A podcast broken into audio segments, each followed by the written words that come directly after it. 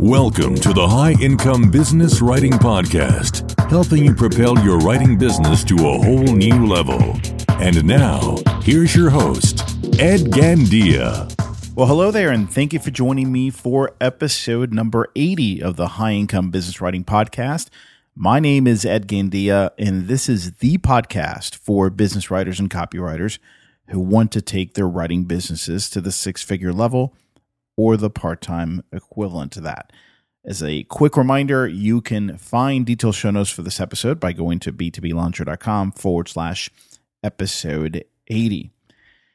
You know, the process of picking a niche can be extremely, extremely stressful, but I found that most of that stress, most of that frustration is the result of just plain bad advice. In fact, I found that most of what I read and hear on the topic of picking a niche is severely misguided. It, it treats the issue as a very simple, one dimensional decision. You know, pick something, pick something quickly. It's either you don't have one and you're going to fail, or you have one and you're going to succeed. And that's not reality. Uh, I found that this is actually a, a complex, multifaceted topic and decision that requires you to think about your business at a deeper level. At the same time, it requires you to take action even before you feel 100% comfortable with your decision. So there, there's kind of a duality to this. You have to you have to take a deeper dive. You have to really give this some thought, but you have to give it the right kind of thought. And at the same time, you can't stall and take your sweet time doing this because really it's about making a decision that's good enough, taking action, even before you feel this is the way to go. Because I don't think most people ever feel that they've made a decision they're 100% comfortable with. And in fact, I found that in most cases, your best niche ends up finding you, but it will never find you unless you make a smart decision.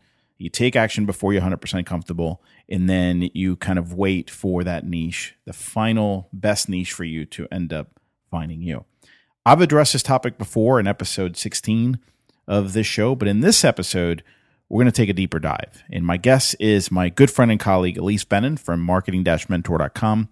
Elise is a frequent guest in both of my podcasts and in some of my training classes. And in this interview, she's going to share some practical ideas to help you solve your niche puzzle. She's going to offer you more things to think through. I think she's going to simplify this process. This is a awesome, awesome interview. Don't miss this one. Even if you've already picked something, even if you feel comfortable with what you have, I think this could help everybody out there listening. So let's get right to that interview. Hey, Ilise, welcome back to the show. Thank you, Ed. It's great to be here as always. It's always fun to have you here. I uh, always love to talk about this stuff with you. You really make me think about uh, some of these issues a little bit more deeply. So let's talk about the hot question, the one I get so much how to pick a niche, right? How to pick a smart niche. Uh, do I need a niche? In fact, let's start there, right? It, it, do you really have to pick a niche in order to be successful as a freelance professional? Okay, so the short answer is no, but. Because, you know, there are, if you look around, there are so many people, creatives, all different types of people, frankly, who are doing, from the outside, it looks like, pretty well in a very general way, uh, in that they haven't picked any kind of focus or niche. And you look at them and you say, well, why do I have to? They haven't, and they're doing fine. That's what I hear from people all the time. Mm-hmm. often my response is, well, first of all, we don't know what's happening in their business unless we're really talking to them. And I am actually talking to a lot of these people, and I'm hearing that they feel completely scattered and they don't know where to focus and they don't know who to approach. And when they even try to do some marketing, they can't figure out where to turn because they haven't made this decision. And that's when they come to the realization all right, I have to focus somewhere. But I feel like sometimes that's part of the problem too, because the myth is you have to pick one way place to focus. But it's not that. It's very complex. It's a process. It takes time. And also, as you're building up to, I mean, I'm going on 25 plus years in business, and it was probably not until about 10 years in that I really started to narrow to the niche of creative professionals. And then little by little, over the last 15 years, have narrowed more and more each year. And that not that it's going to take anyone 25 years, but it could. So, this idea of, all right, just pick something and then you're stuck with it is not what it is. And that's what I'm trying to describe and demonstrate and show in as many ways as I can. Yeah, that's a good. You brought so many great points there. In fact, I want to touch on one of them later on in our conversation, which is this whole thing about uh, how long this could take and this whole idea of are you stuck? Because there, I think there are very few things in in our line of work that um, that will stay with you forever, right? this is not like I don't know, like picking a you know a partner or a spouse, right? That yeah, it's like, man, you you got to make the right decision now because you know this is not something you want to take lightly. Um, and, and I, I do see a lot of people kind of uh, just stressing out over this decision, mainly because of their assumptions and I think that's what we're really talking about here, right? They assume X, Y, or Z, and therefore they're not making a decision or they're making it harder than it should be. Right. And so what I'm trying to say is that picking a niche niches i'm i'm trying to pluralize everything because especially at the beginning you don't know what the one is going to be and you may not find it for years so start with 3 mm-hmm. start with three different areas that you would like to explore. And then you go through the process of exploring them and you get the feedback from the market of whether or not that niche is the right one for you. You will know that the market will tell you. And it's through that process that you can figure out which ones to abandon because it's not working because you can't find the prospects easily enough because the prospects are there and they desperately need your help but they don't know it or they don't agree or they don't value what you do.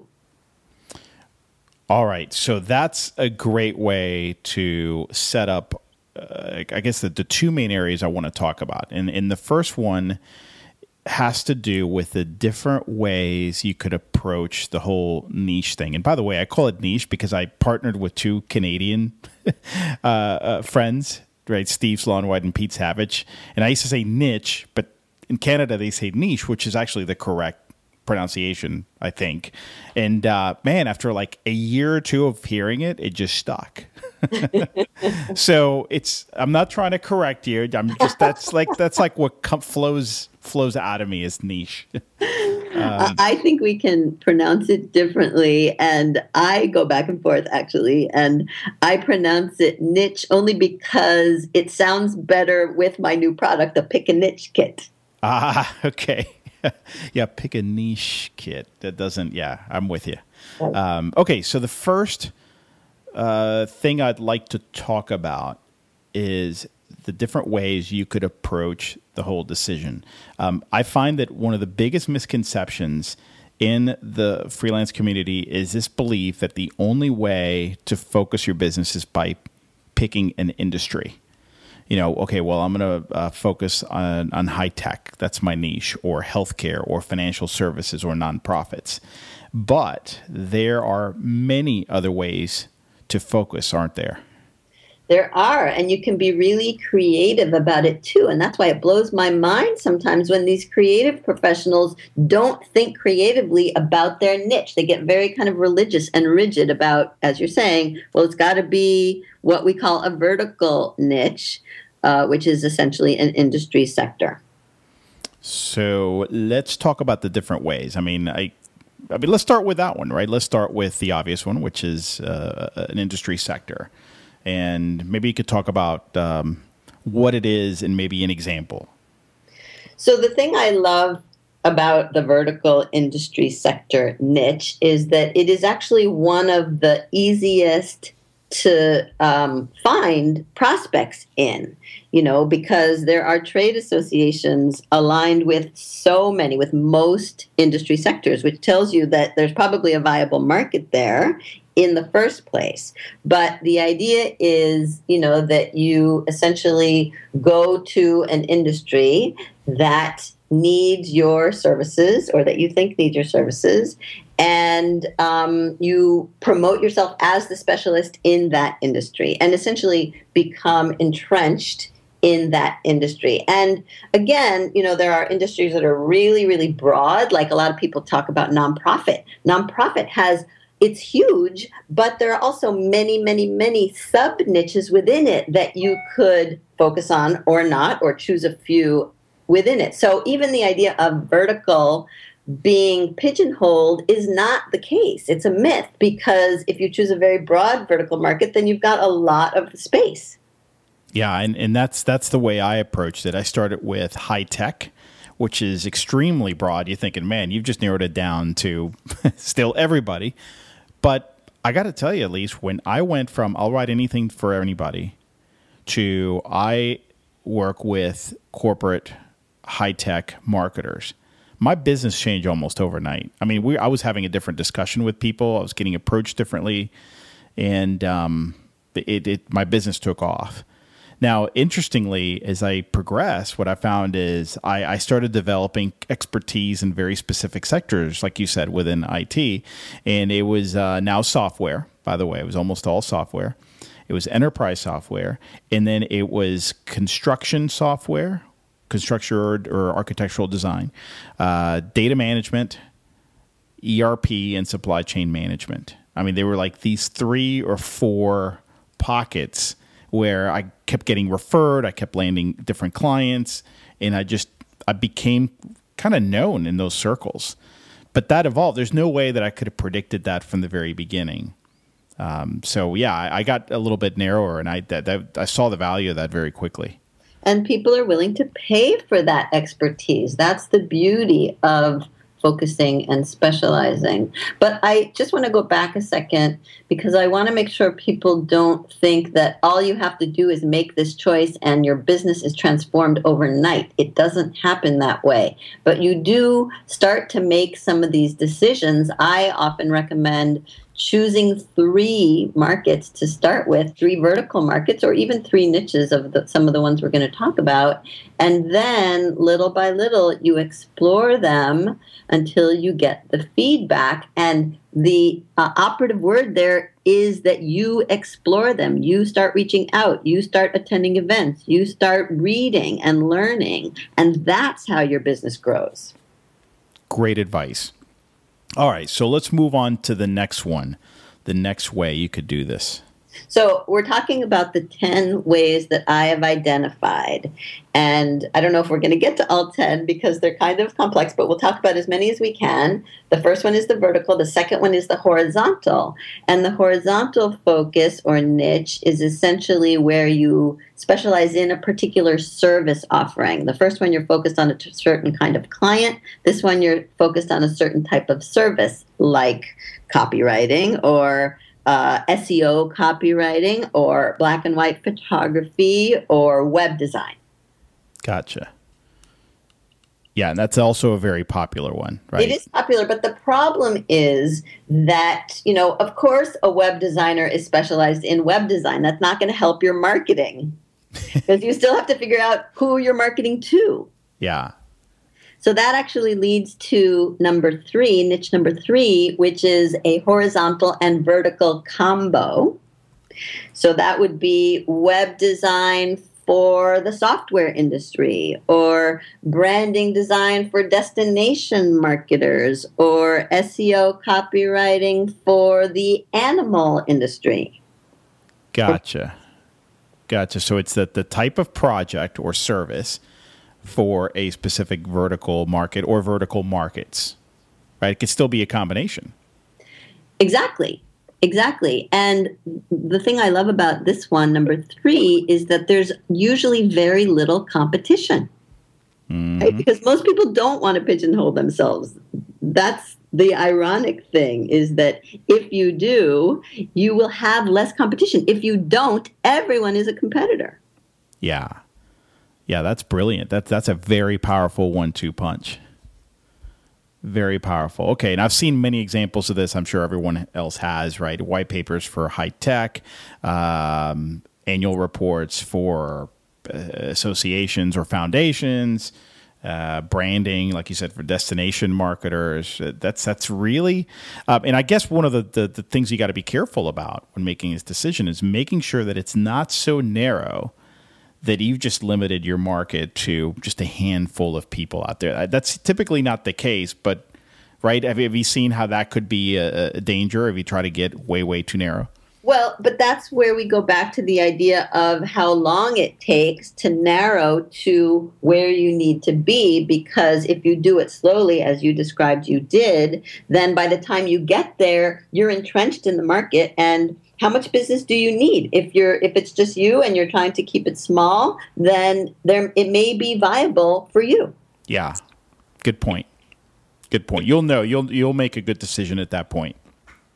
Um let's yeah and let's see how many we can get through. You got, you got some great ones in here. Let's talk about then the fourth one which i think is technology specialization Right. So that means you are a specialist in a particular technology. So that could be not just web design, for example, but Drupal or Squarespace or WordPress.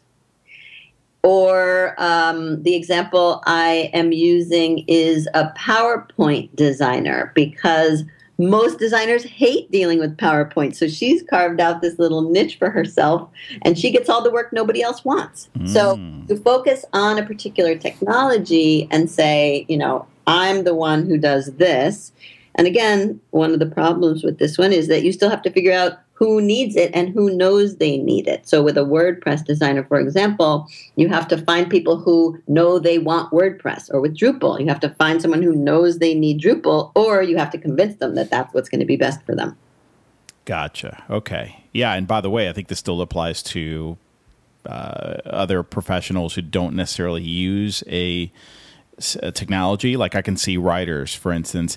Well, I specialize in working with lead pages for mm-hmm. instance, mm-hmm. right? So, I mean, and I haven't seen anyone who actually bills themselves as that, but that would be an example of something I think that could actually be viable if you do it right. Absolutely. Okay. Um, umbrella focus. So, what's that about? So, the umbrella focus is this is where we start to get creative. So, the umbrella focus is essentially you look at all the types of projects that you either uh, have found most lucrative or most enjoyable or most satisfying or the types of clients you want. What is the common denominator? If you're one of these people like my work is all over the place and that's part of the problem how do i pick one? You're not going to pick one. With the umbrella focus you're essentially going to look at what is the common denominator amongst the ones that i most enjoyed and want more of. And so this is where we get a little creative and I'll give you an example. Um, actually, in my Creative Live course, one of the participants in the audience was a video producer who, when we talked about this umbrella focus, wanted to deal with people. He wants to work with clients who are in the business of transformation, helping people transform their lives. That's his umbrella. Mm, okay. So, under that umbrella, what we came up with was everything from environmentalists and conservationists to thought leaders who are trying to change the world by speaking about certain issues to yoga uh, studios. You know, so again, here we can be creative because your prospects may not know anything about your umbrella right? And then they have to see themselves under your umbrella. So it, this one takes a lot of marketing, but it can be very satisfying. I I, I love that. It, that does take some creativity, and I don't think it's the kind of thing that happens overnight, as, as we've talked about earlier.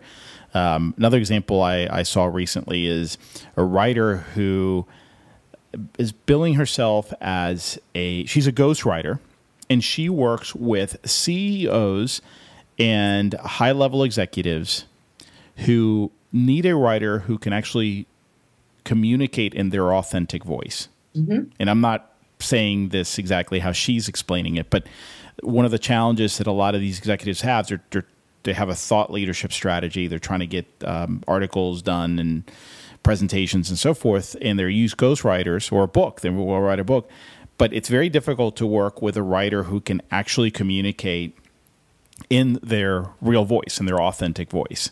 That's a that's a different skill set. Few people can do it well, and that's her gift. So mm-hmm. notice we're not talking about an industry.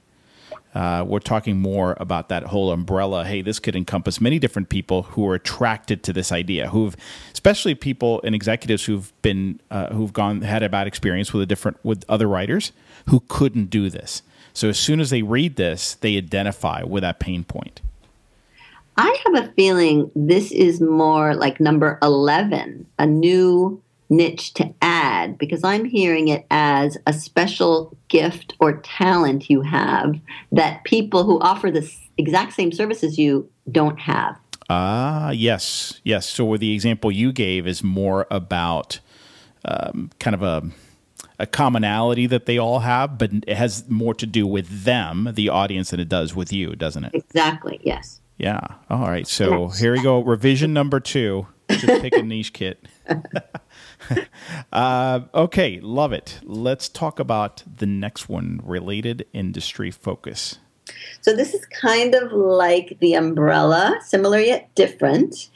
And it's where you choose two or maybe three, really at the most three vertical markets that you're interested in that are themselves related that you can put a little umbrella under. So, for example, the one example that I use in the Pick a Niche kit is of a client of mine who specializes in, uh, she positions herself as a specialist in healthcare and wellness.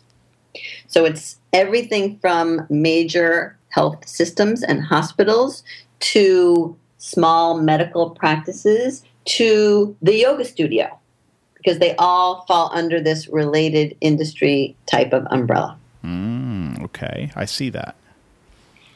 Smart. Mm-hmm. Smart. And and this is yeah, you have to see those patterns. Um all right, what about number 7?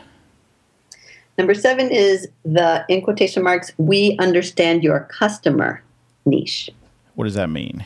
So that means that it's not that I'm a specialist in your industry, but I'm a specialist in your customers. So, baby boomers, for example, you could target any company, any industry that targets baby boomers or women. Or the example I use in the kit is one, uh, a design firm that specializes in enthusiast brands, which is any brand that has a fan base essentially or a following of people who are enthusiastic about it. We know how to deal with enthusiast brands. Mm, okay. okay. And that can sometimes be even more powerful to your prospects than we understand your industry. We know your customers. I like that. That could be very, very powerful. Um, so, in one thing I noticed is, um, so I, I started working with a client that they did a lot in the food and beverage industry. Uh, their their software was was for food and beverage manufacturers, among others. But that was just, and I learned so much about the food and beverage industry that made me attractive to other clients who targeted that same industry but were non competing. If that makes sense. Yeah. And I never put that on my website. I never branded myself as that, but I would use that in conversations, which I think is another thing to keep in mind, guys. It's not. some of this could be used not just on your website and your branding and your marketing materials, but you can adjust the way you handle a conversation with a prospect as you're trying to differentiate yourself and explain why you would be the obvious choice. You could pull from some of these ideas and present a case right there on the spot.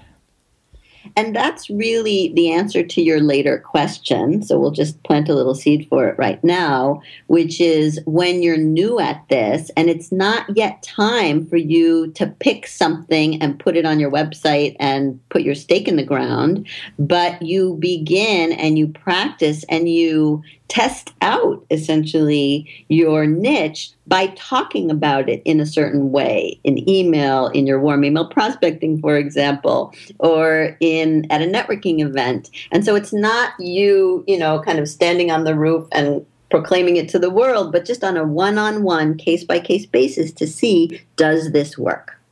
You know what? Let's let's move into that right now because I mean we're not going to have time to go through all the, the, the 10 and I, I, think this is a very important point. So let's talk more about that. And the issue is this and this is where I see it happening a lot. You're new.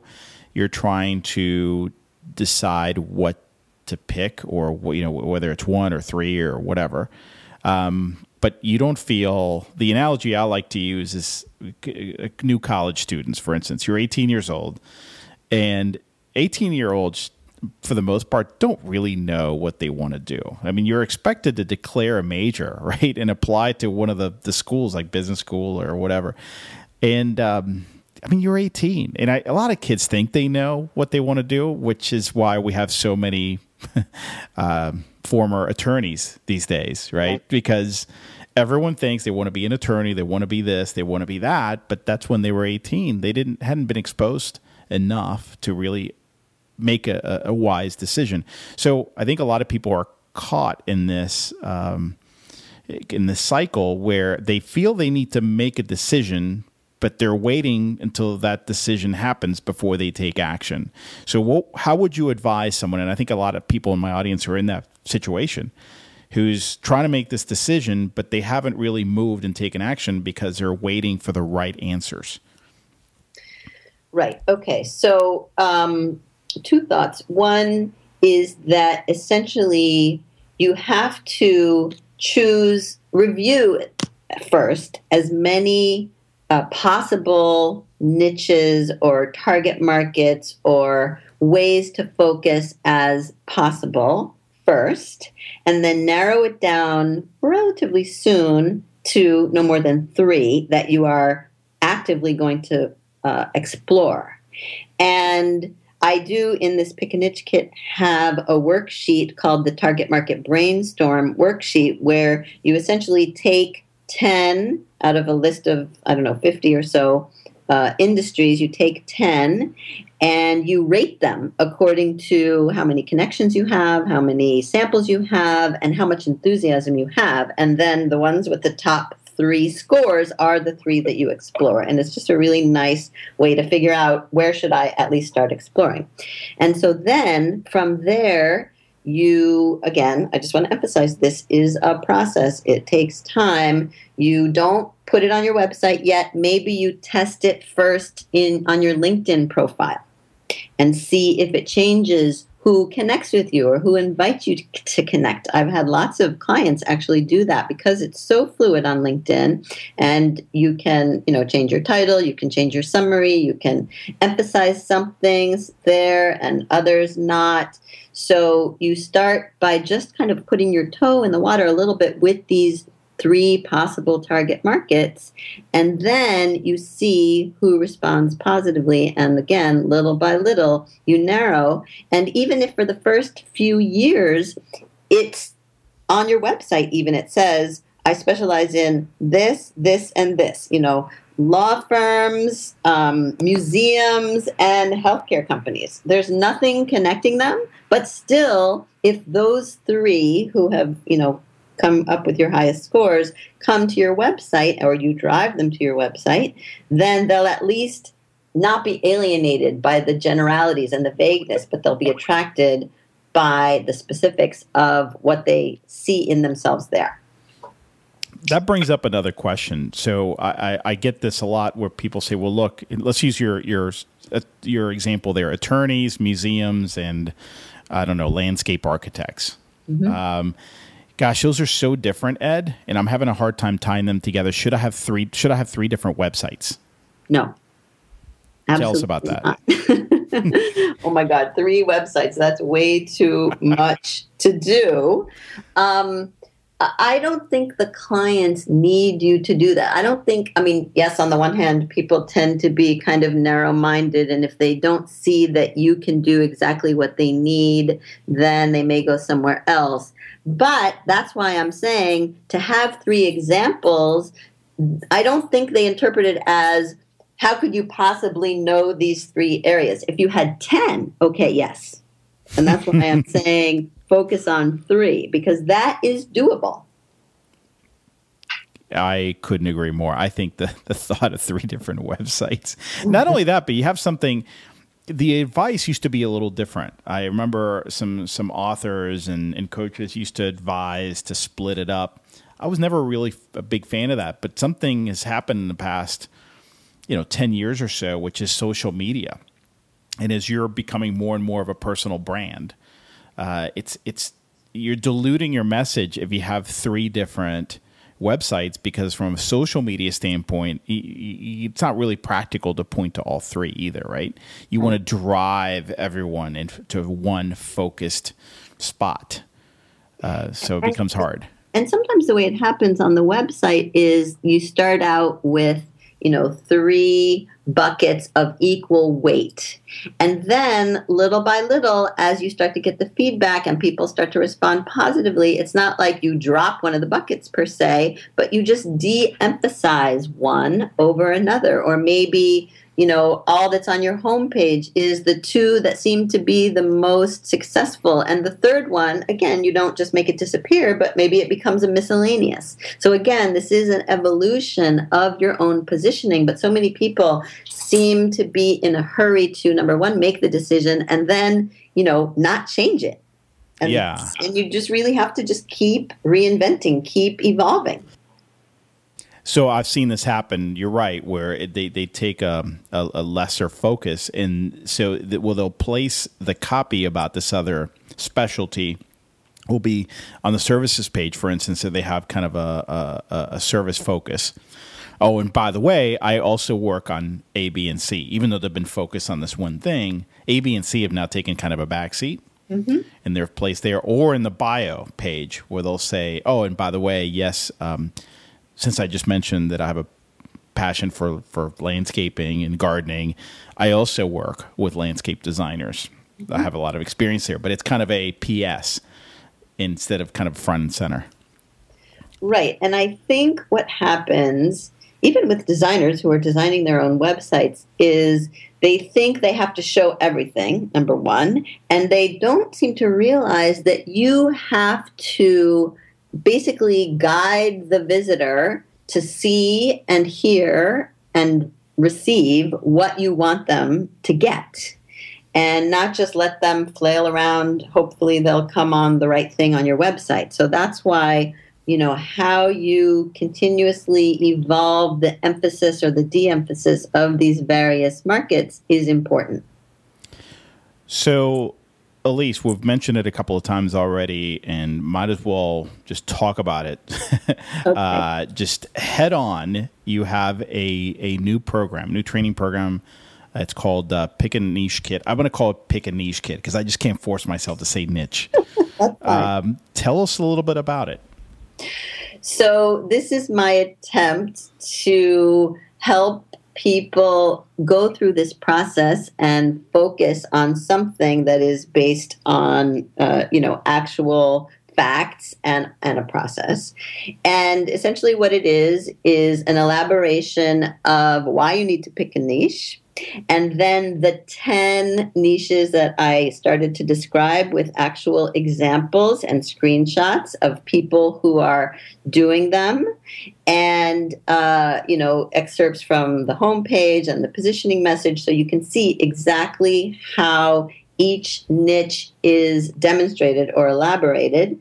And then I have several um, interviews, podcasts, transcripts, examples of people who have chosen all different types of niches, talking about how they how they decided, how long it took, um, what the process was like, and how it's working for them. So it's really my way of saying, you know, this is an important thing to do, and here are people who've gone before you and have done it and are thriving as a result. And so, you know, just trying to take people through the process to do it too. Man, I, and, and I, I'm to chime in here and give it a personal plug. I went through it this week. Awesome, guys. Awesome. It's well done. It's a little different from the approach that I typically take with my training programs in that um, it's mostly based on a PDF. So it's very easy to skim and, and just kind of go through. And then there are links to multimedia, right? Links to all these supplementary materials, examples, and so forth that will, will reinforce, give you uh, more information, more ideas. Uh, but it's everything like the PDF is really the hub in the heart of, of the program, which I think it's a really neat way of doing it. Well, and the idea there is just to make it easy for people to contain it all in one place so they don't lose it, right? Because when there is multimedia, it's hard to keep track of all the different pieces. And I also have a companion ebook from flauntmydesign.com where uh, we have five interviews with designers and writers and uh, other creatives who have also chosen different niches and why and how and uh, how it's working for them. So just lots and lots of examples because I feel like that's what people. I mean, I can talk all day long about why it's important, but unless you can see people who are actually doing it and succeeding, it makes it more difficult. So that's what that's the point here. So where can people learn more about it and grab a copy if they're interested? So, um, number one, I have a little freebie download that I'm offering, which is the niche checklist, which is 60 plus different target markets that you can consider with a link to places uh, a place on my website actually where you can look at some of the actual trade associations associated. So that's at the bit bit.ly slash uh, niche checklist and we'll give you that link so you can have it on your uh, show notes page. And then in the Marketing Mentor online store, that's at marketing-mentor.com. There's an online store, and uh, it'll be on sale through uh, early July. So if you want to get on the list to receive the sale messages, then be sure to sign up at marketing-mentor.com or get the free download the niche checklist. Absolutely. We'll include those links in the show notes. But let me repeat it once again, just in case somebody wants to type it in right now bit.ly.com forward slash, what was it? Niche checklist. Niche checklist altogether. Yeah. Okay. Awesome. Guys, check it out. This is really, really solid stuff. I'll be very vulnerable here and say this is the product I wish I would have created. so I'm a little jealous, but I'm glad you did it because um, this this needed to to be done. So uh, congratulations, Ilise, on on putting that out there. Thank you so much. This is really really cool. I'm I'm glad we had this discussion, and I know listeners will get a lot out of it. Thank you. Me too. And one little other plug, if you don't mind, because if people feel like they can't figure it out themselves, they're welcome to take advantage of my free 30 minute uh, mentoring session, and you can sign up for that on the website too. Oh, cool. Yes. Take advantage of that, guys. It really is free, and Ilise is very low key. She's not going to hound you or anything. No. Um, so, hey, thanks, thanks again, Ilise. Always a pleasure. Always fun. Thank you, Ed. All right, folks. Well, I hope you enjoyed that interview. I hope it got you thinking in a new direction about your niche. And I wanted to remind you that you can grab the detailed show notes for the episode at b2blauncher.com forward slash episode 80. I also wanted to give you a quick heads up that I've just opened enrollment to my B2B business launcher program. This is probably the last time I'll offer it this year. I haven't made a decision as to whether or not I'll have a final one later on in the year. Uh, but you can learn more about it at b2blauncher.com forward slash program. And this is the training and coaching program. It's it's small group and it's designed for new and aspiring B2B or commercial writers and copywriters who are new or aspiring, uh, who are below the $30,000 a year annual income mark, and who are trying to get their business off the ground faster, more safely. They want to get momentum quickly. They want to get ahead as quickly as possible. This is where the most critical step in your business, and it's the area where most people fail. Um, and unfortunately, a lot of these people are very good at what they do. They could be very successful uh, if only they had the right framework, the right mentoring, the right coaching through a process that guides them through this very um, risky stage of their business. Uh, that, uh, that, really that's where a lot of people fall off. So uh, it's a very small group setting. Like I said, uh, I only do this two three times a year. And I'm about to open. Uh, I've just opened enrollment. It's a six month program. I encourage you to check it out. Again, if you are new or aspiring, if you're not where you thought you'd be at this point, you're still below the $30,000 income mark uh, this is uh, this is something you should uh, take take a look at. Uh, enrollment will be open for a couple of weeks. It's by application only. It's not for everybody. Um, and again, all the information is b2blauncher.com forward slash program. So that brings us to the end of the show. I am your host, Ed Gandia. Thank you so much for listening, and I hope you have an awesome day. The High Income Business Writing Podcast is a production of B2B Business Launcher. Learn more at b2blauncher.com.